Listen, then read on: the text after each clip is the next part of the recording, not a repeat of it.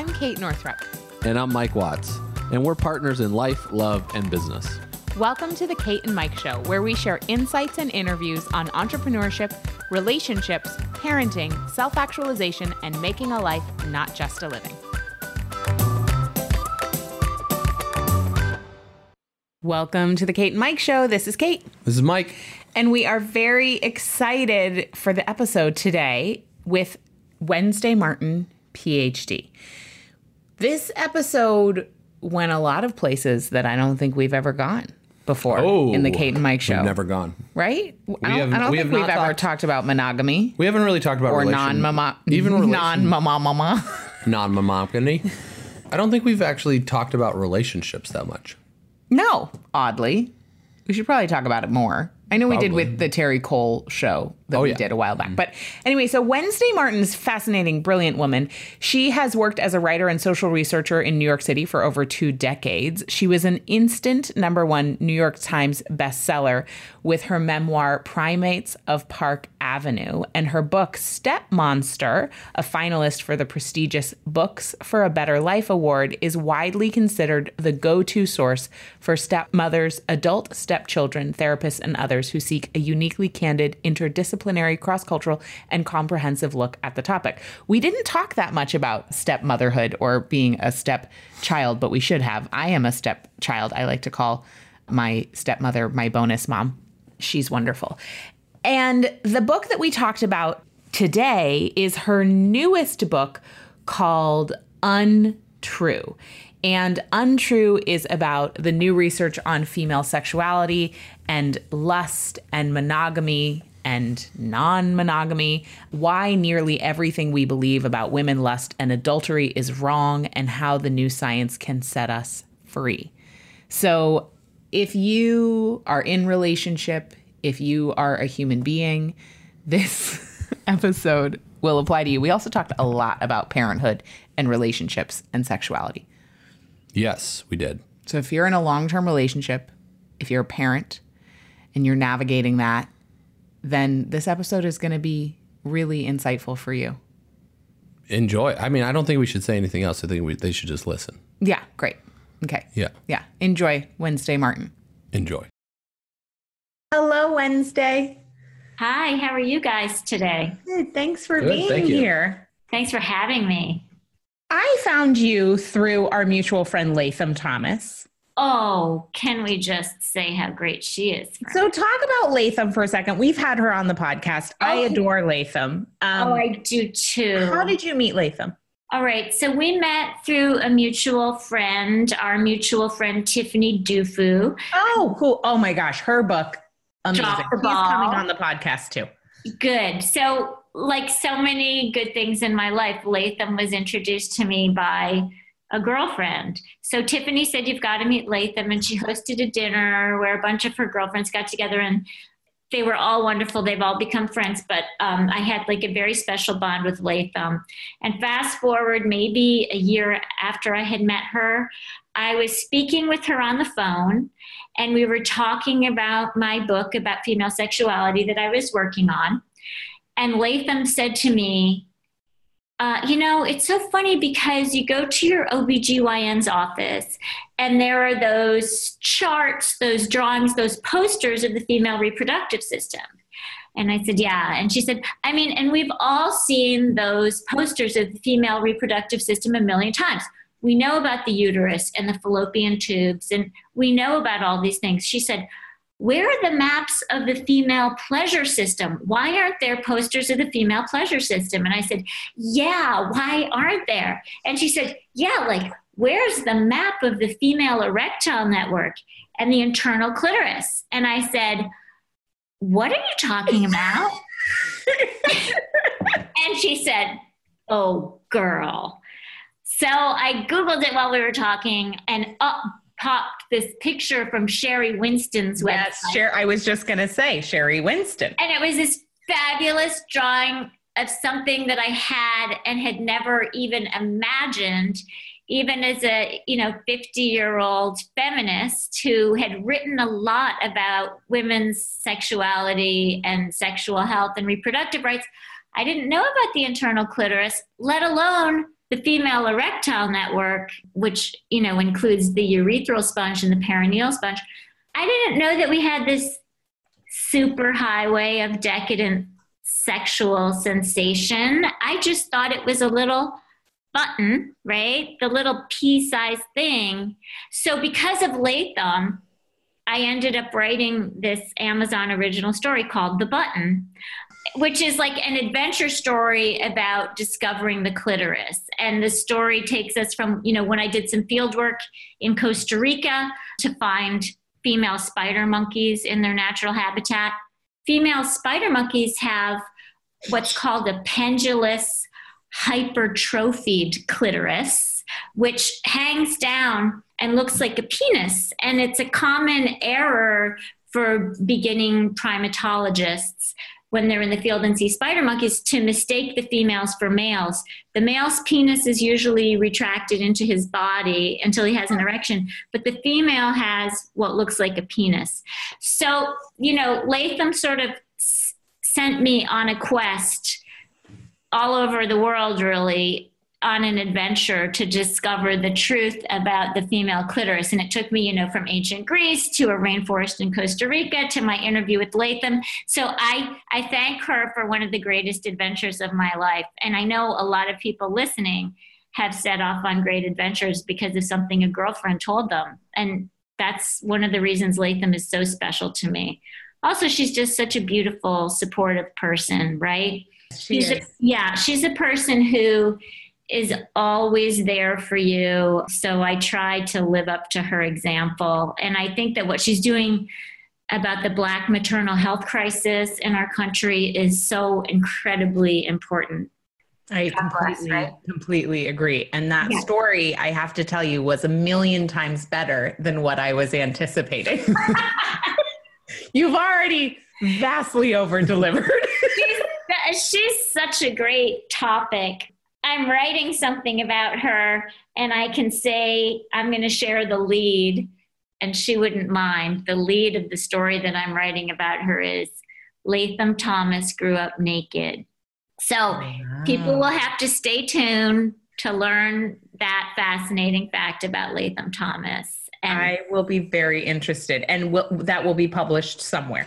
Right. I believe it'll be in the Hollywood Reporter. Wait and see, but go to my website and check and you'll find it. I can't wait. Well, by the I, way, do you want to see, I know your, your listeners can't see this, but here's a drawing my friend, the primatologist, Michelle Pizanson, did of a hypertrophy uh, pendulous. So do you think Wednesday that, um, so that we can include that in the show notes, you might yes. be able to just snap a photo with of your phone. Of course, and I would be happy to. We'll put that because that's it. A, it's beautiful. And that's B, amazing. I think people need to know. Yeah, exactly. Mm-hmm.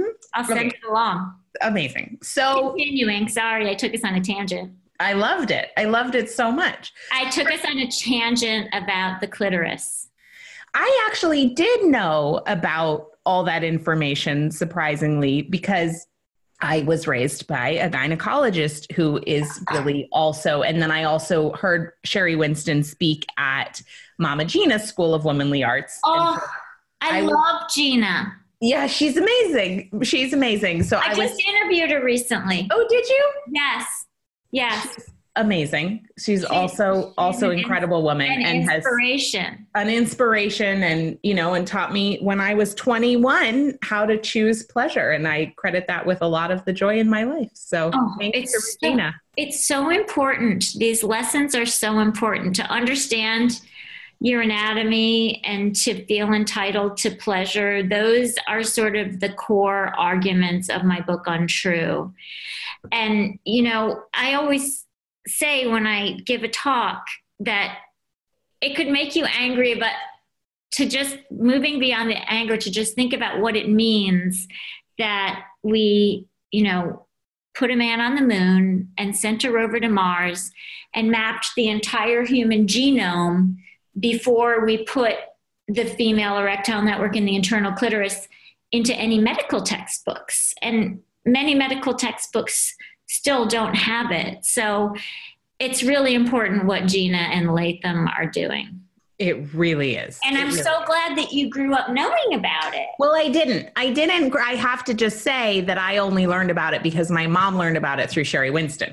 Okay. My mom never knew because they don't teach it in medical school. So she knew, you know, all the anatomy and of course everything that could go wrong with it, right. but never knew about all the pleasure circuits and right. how it works, how and it works you know, when it goes right. And it's funny because Helen O'Connell, who, as you probably know, is the Australian urologist who kind of discovered and mapped the internal clitoris for us most recently. I mean, it had been mapped before by anatomists who understood it, and then we sort of lost the knowledge. But she learned about it because she cared about female pleasure. And when she was learning to be a surgeon, as you probably know, she was taught when she was doing urological surgery, it is extremely important to protect the nerve supply to the penis when you're doing urological surgery. Don't snip that the wrong way because you don't want the patient to lose sensation. That would be devastating. And being a female surgeon, she said, my God, that would be devastating. How do I make sure that I don't do this to my female patients? How do I protect the nerve supply to the clitoris? And they said, we don't know. And she said, well, we need to know. And they said, well, why don't you figure it out with zero institutional support and zero funding? And I like to say that like a woman, she said, you're on. And she did it. So thanks to her, you know, we know all this. And thanks to educators like you and Sherry Winston and Latham Thomas and And uh, Sophia Wallace, who has her Clitoracy project, I'm so glad to see that there's a whole new generation of women who not only know the anatomy and physiology, but who feel like pleasure is their right. I'm just taking notes because you're saying things that I want to follow up on in my own research afterwards. I always take oh. notes during our interviews.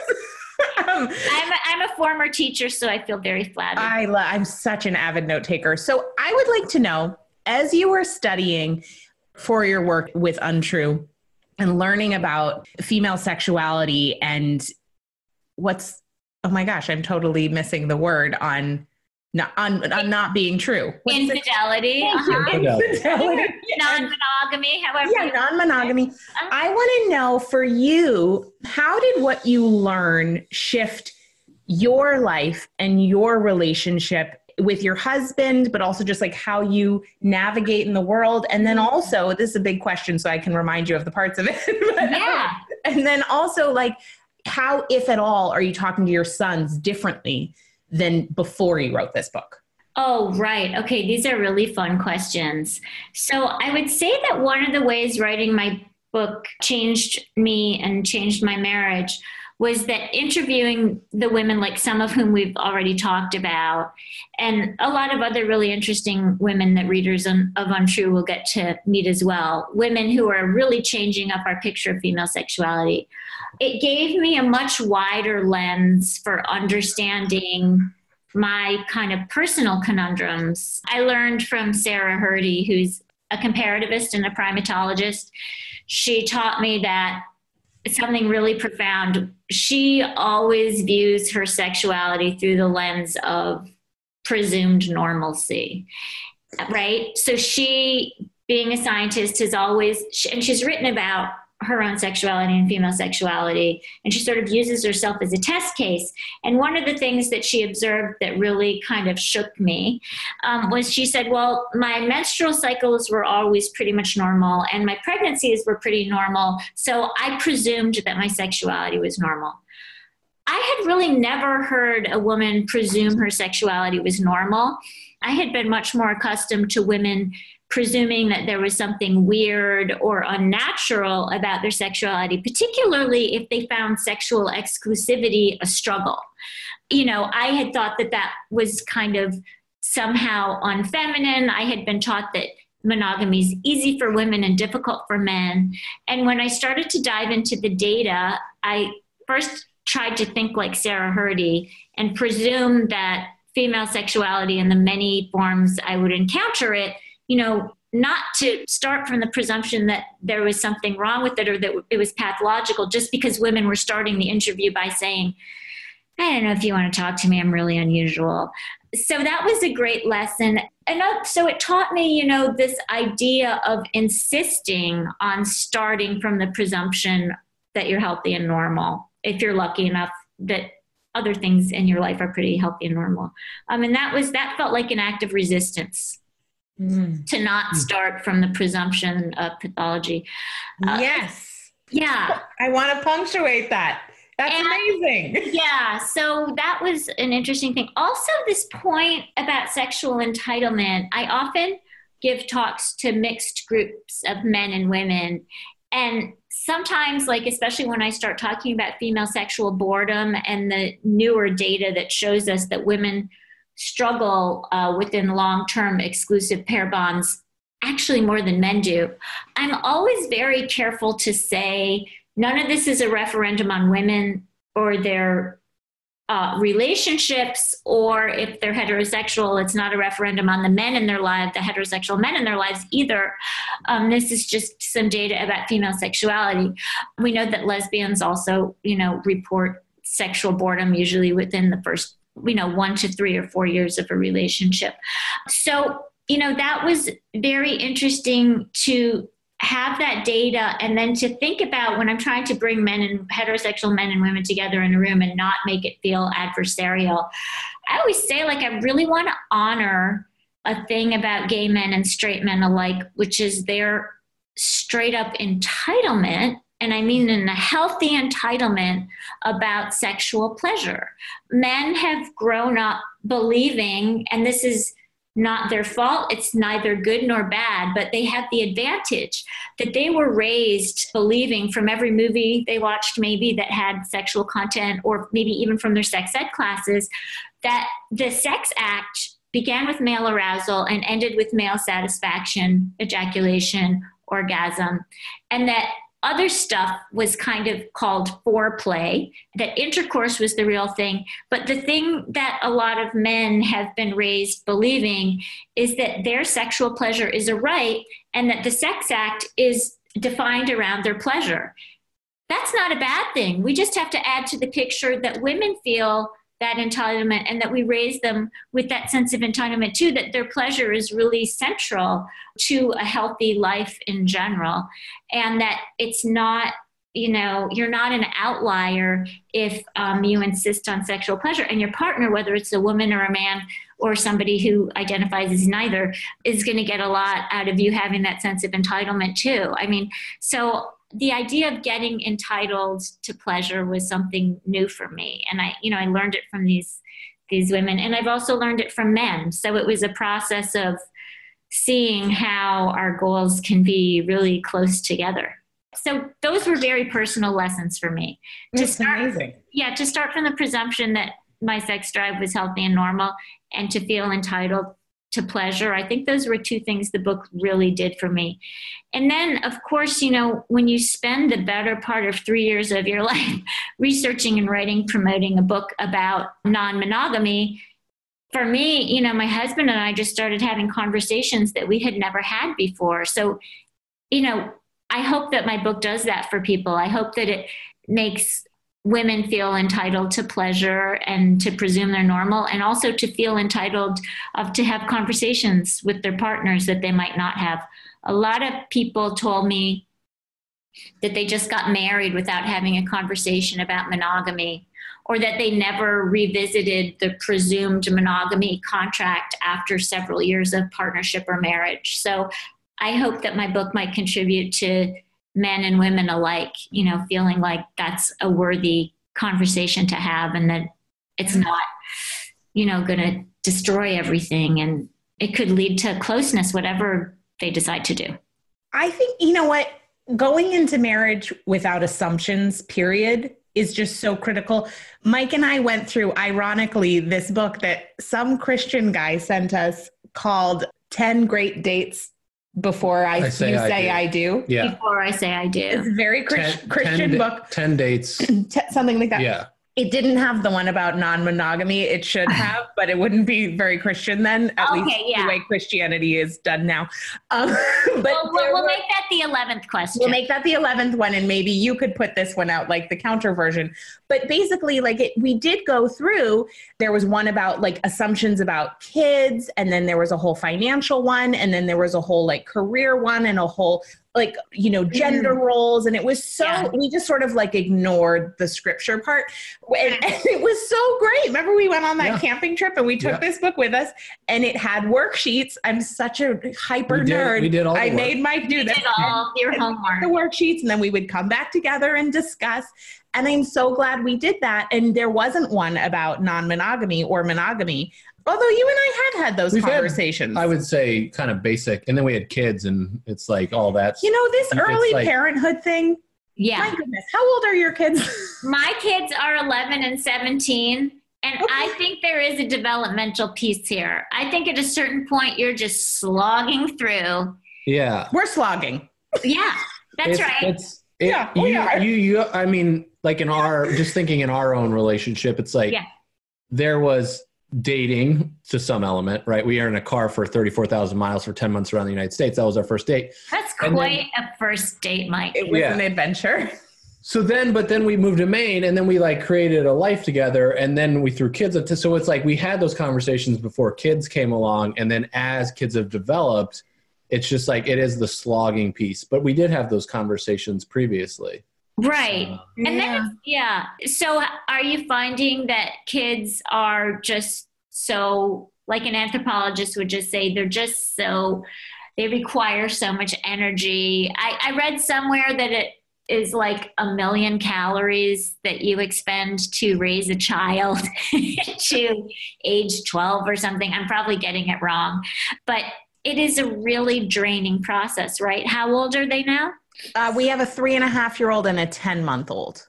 Right. So I mean, it's just, you know, the three and a half year old is a lot more difficult, I'll say, than the baby. But I don't know how it was with your oldest and youngest, but I, but you know, I do feel like we are coming out of a fog a little bit, even more to just revisit like, oh, hi. Yeah. Even that I even have a husband, let alone like maybe multiple partners, but right. just, like I even have one. Right. Exactly. That you have a, like, what a great thing. Yeah. And I, I think that one of the things that the experts that I interviewed for Untrue, I mean, they were people from all different specialties. I'm a comparativist, so I don't just like write a book through the lens of psychology or, you know, I, I interviewed primatologists and sociologists and medical doctors and biologists. But one of the things that they were all really keen on emphasizing was that sexuality has so much to do with context, right? Mm-hmm. Whether it's like the ecology and where you live, like, are you living in a place where there are communities of people who are polyamorous and it's not considered unusual? Or another thing that's part of context that matters is the developmental stage of your marriage or your partnership. Is it new? Are you still in this like limerence zone where you have sex insanity and everything's new and exciting? Have you been together for sex one to four years where the female sex drive drops a bit? Do you have little kids? I mean, we haven't really studied enough how human sexuality, let alone female sexuality, alters at all these inflection points. Yeah. And, yeah. You know, you guys are a living experiment for that, really. You well, should like keep a diary. I should I should be studying myself. Which and like I and I do yeah. to, to some degree. But like one thing that I notice with myself is just, and I, you know, I've certainly read about this too, is that like the the mothering of young children is such a physical experience. Like there's so much of the snuggling and with the nursing, like there's so much yes. physical contact mm-hmm. that yeah. I don't really have the yeah. appetite for that much more physical contact because right. I am being touched. Yeah, exactly. I mean, there are a lot of studies about the sort of what happens with dopamine and norepinephrine and serotonin and sort of the and oxytocin and all the, which is sort of like a jack of all trades hormone. And, and what happens when we're in contact with our little ones, especially if it's skin to skin, but even just holding and cuddling them. And what I have found really interesting is that, yes, I mean, we do still tend in this country, I can't speak to your arrangement. I usually speak about in the aggregate, right? But in the aggregate, even though we've made great inroads and there's so many great dads, women are still mostly statistically the primary caregivers. And what they describe a lot is that they have, get all, their feedback loops get satisfied because they're inundated with cuddles and holding their children. And you are, I mean, Mike is like a fifty fifty. We do, yeah. I would say, have a... I would say sixty forty. No, with, our, with, our, with our older daughter, is, well, he is far yeah. more interested. No, no, no. With, yeah, I would Mike. say... Oh, would you say you sixty forty or no, no, me sixty forty? No, yeah. Oh, I was with, like, with, I was with, like, really, we should maybe have a conversation. No, with Penelope, I'm like I seventy. I'm totally sure of anybody I know. Yeah. Like, and, and so I'm curious for you, hun. Do you find that with that physical connection feedback loop, like, are you experiencing something similar to what I'm experiencing? Well, I'm not breastfeeding, I so I know that's like... There's that. Uh-huh. I've never thought about it. So it's not something... There's an element to, coming from a guy, right? There's an element of taking care of a kid is like a task. It's just checking off, feed them, check. You know, it's like reading book, check, going to bed, check. No, I get it. Yeah. Yeah, so... With, I would say in the last, so I got, I got sick in October and I had this full blown skin rash, and it's been a whole growth experience for Ooh. me. And I would say since I have been healing from that, my relationship with my kids has changed, and relationship with kind of life, the whole shebang. I see. And so it's actually cracked me open a little bit more than what I was before, where it's allowing me to kind of feel this time together with them is more nice. meaningful than nice. what was before this period. Because I don't think, you know, based off what you just said, as the woman being the primary caregiver, there definitely can be more of an even balance, which yeah. I want, but I don't think men will ever, I think if men are always the, become the primary caregiver, I think things are, I don't, I don't, it's just like, because you're, you're growing these human beings. Like there's an element that the kids with, that the connection there, that's what I'm trying to, yeah. is the connection uh-huh. is something I will never experience. But what about for adoptive parents? That's true. Right? Or what about for interesting, yeah. two men who have kids? I mean, that's yeah. a whole different scenario. Yeah, we actually, what's great is that we actually have science about this, about attachment. I'm so interested to hear Mike talk about how when he sort of had more time and slowed down, how his relationship to your kids changed. And I also want to say, I don't know if you're, Is it this an, if it's an autoimmune condition, but rashes are an autoimmune response. And we know that kids in the industrialized West, the way we raise them, it's just, it's a huge stressor. So it's not unusual to find in our culture that when people have kids, especially when they're putting in the really, really hard work, the stress really s- starts to show often. Um, we do, here's some interesting study, at least a finding, which was that men who merely changed a baby's diaper a certain number of times a day, it affected their hormonal profile. And it showed that men, like women, are primed for caregiving. Mm-hmm. Um, yeah, for sure. Isn't so, that amazing? Well, it's confidence.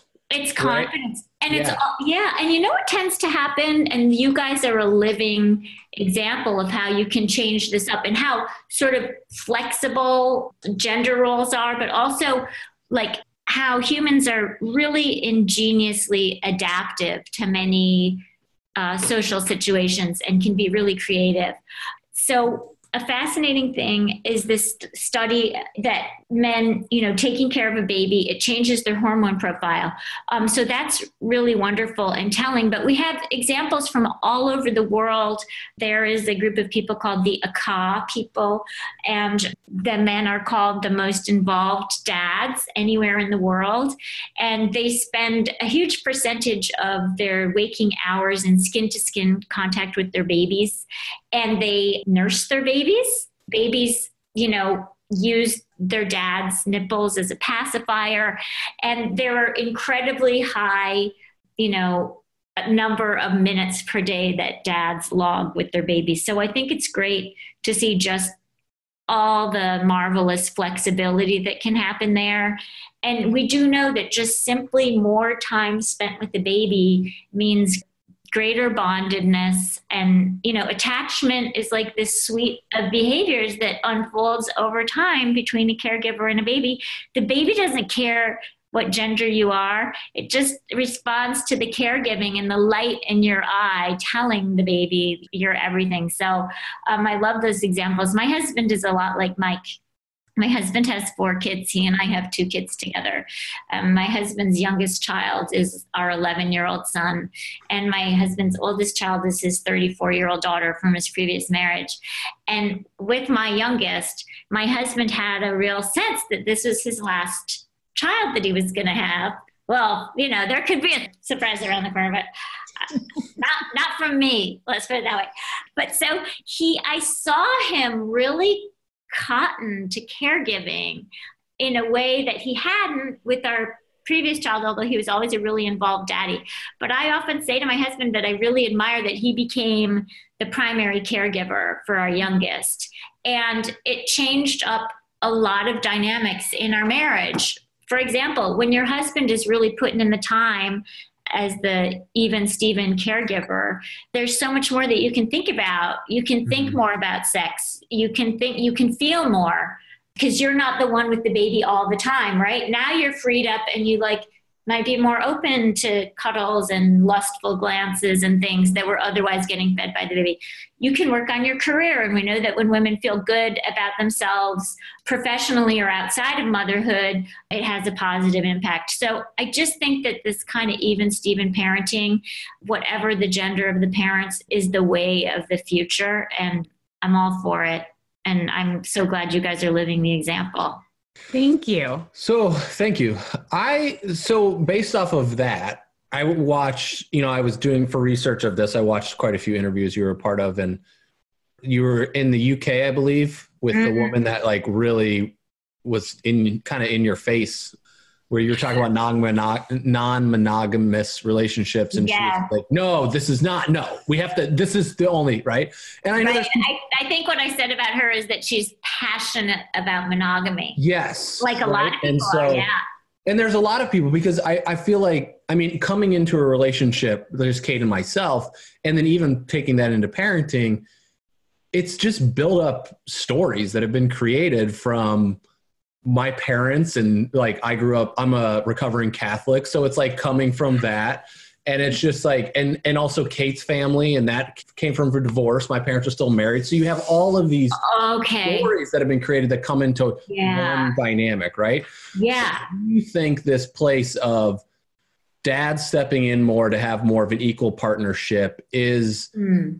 creating the space for, it's like, what is happening with the science of women having more relation, like wanting to go outside of what their current monogamous relationship is?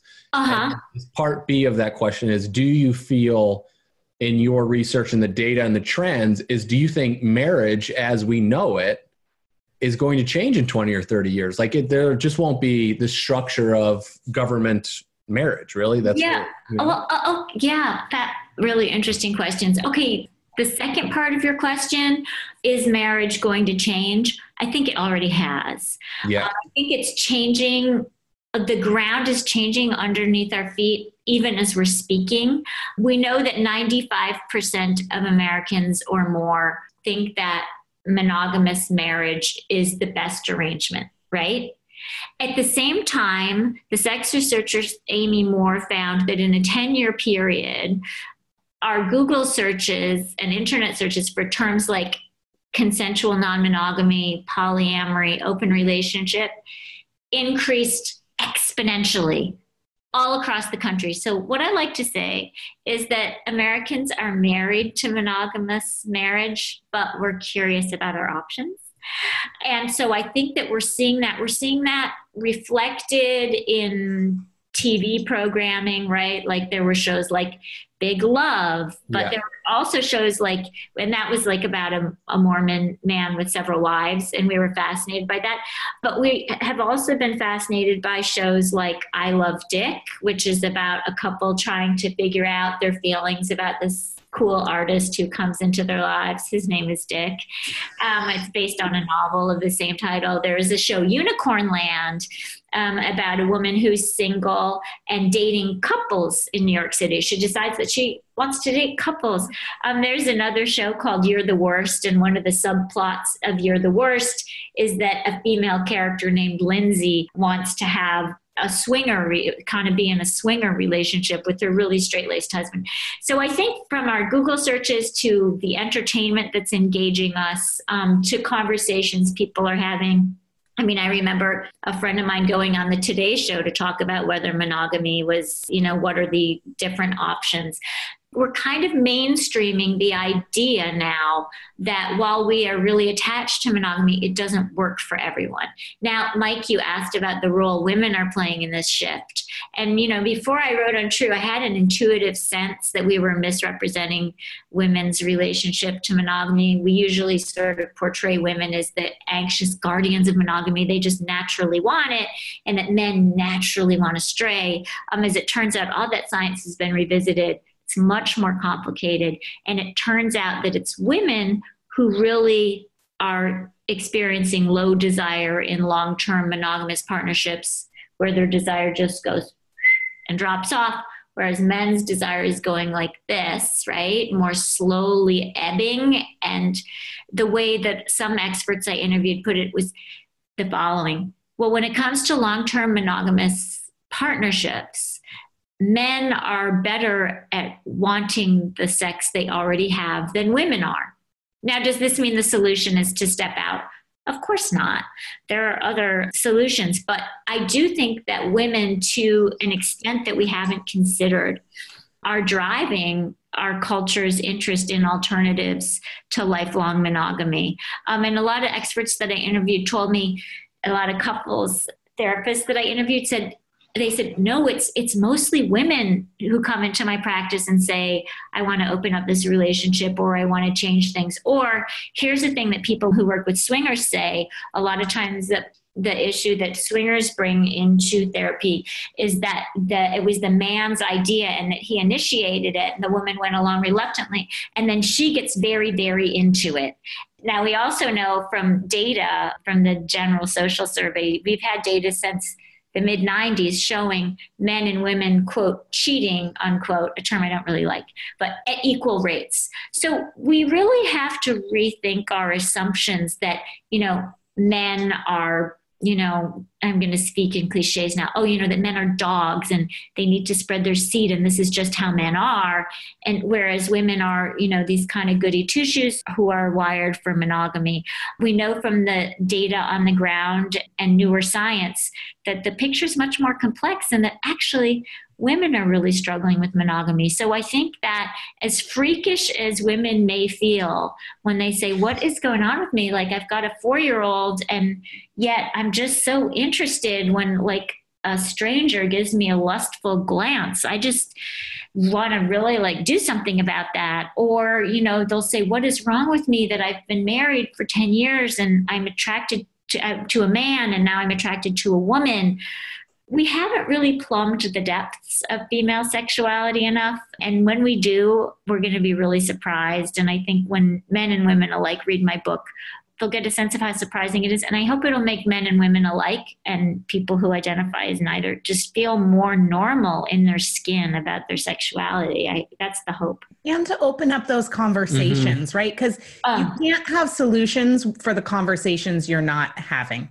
And so I just so well put.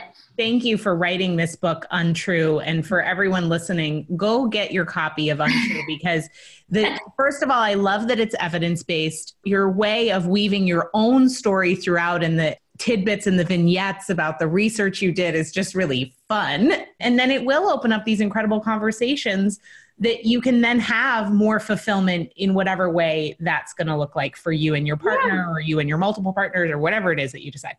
Thank so. you. Yeah. Yeah, thank you for the work. Thank you. Yeah, I think for some people, monogamy is a great answer. They just need to understand that for most people, it's not an easy answer forever. And once they know that, I think you're right. And I just want women and men alike to feel entitled to have the conversation. Maybe the conversation is that you feel entitled to monogamy. that's a good solution for some people. But to have the conversation is revolutionary in this country. And I'm really hoping that uh, men and women alike will feel okay about having it. Absolutely. I think we should. I mean, it's it's super stressful to be like, you're going to take care of all of my needs for the rest of my life. Oh, it's like, too much pressure. What, how much pressure?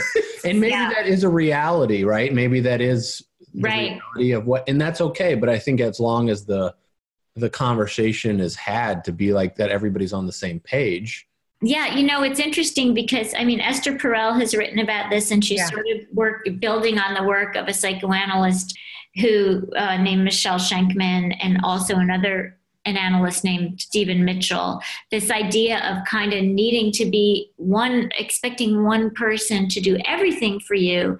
And Michelle Schenkman has talked about this thing she calls the segmented model of marriage, which, you know, Michelle Schenkman is from South America, and she talks about how in South America and Europe, there's a, a model of marriage that Americans um, don't really know about, which is that you expect that your marriage is great for certain things, for raising your children, for having a fun person to go to a concert with, for lifelong connection that's so beautiful, for inside jokes, for companionship. But you don't expect that that person can also provide you with sexual thrill. And um, she says, how could how could marriages improve if people acknowledged this and then made a plan accordingly? So I think you're right that that concept, Mike, is getting into the mainstream a little bit more. And I liked the way you said it, that you said, like, what a big stress to need to be everything for your person, right? It's yeah. a lot. It's a lot. It is a lot. I just, uh, did. have you seen the... So I read Esther Perel's latest book, mm-hmm. and I was, I was like, wow, we got a good thing going here, because the stories in that thing are, I, I was like, wow, you know, it's just like we, our, our relationship, it needed a little, like it was, it gave it a little boost. It was just like, yeah, yeah we're good. Yeah.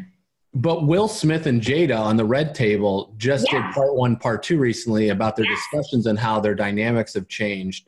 I, I've watched it. Kate hasn't watched it yet. We're going to watch it together, but just how they have gone through their stuff together and kind of how they've made the commitment where they're not saying they're married anymore. They're just life partners. For the they're life partners. You know?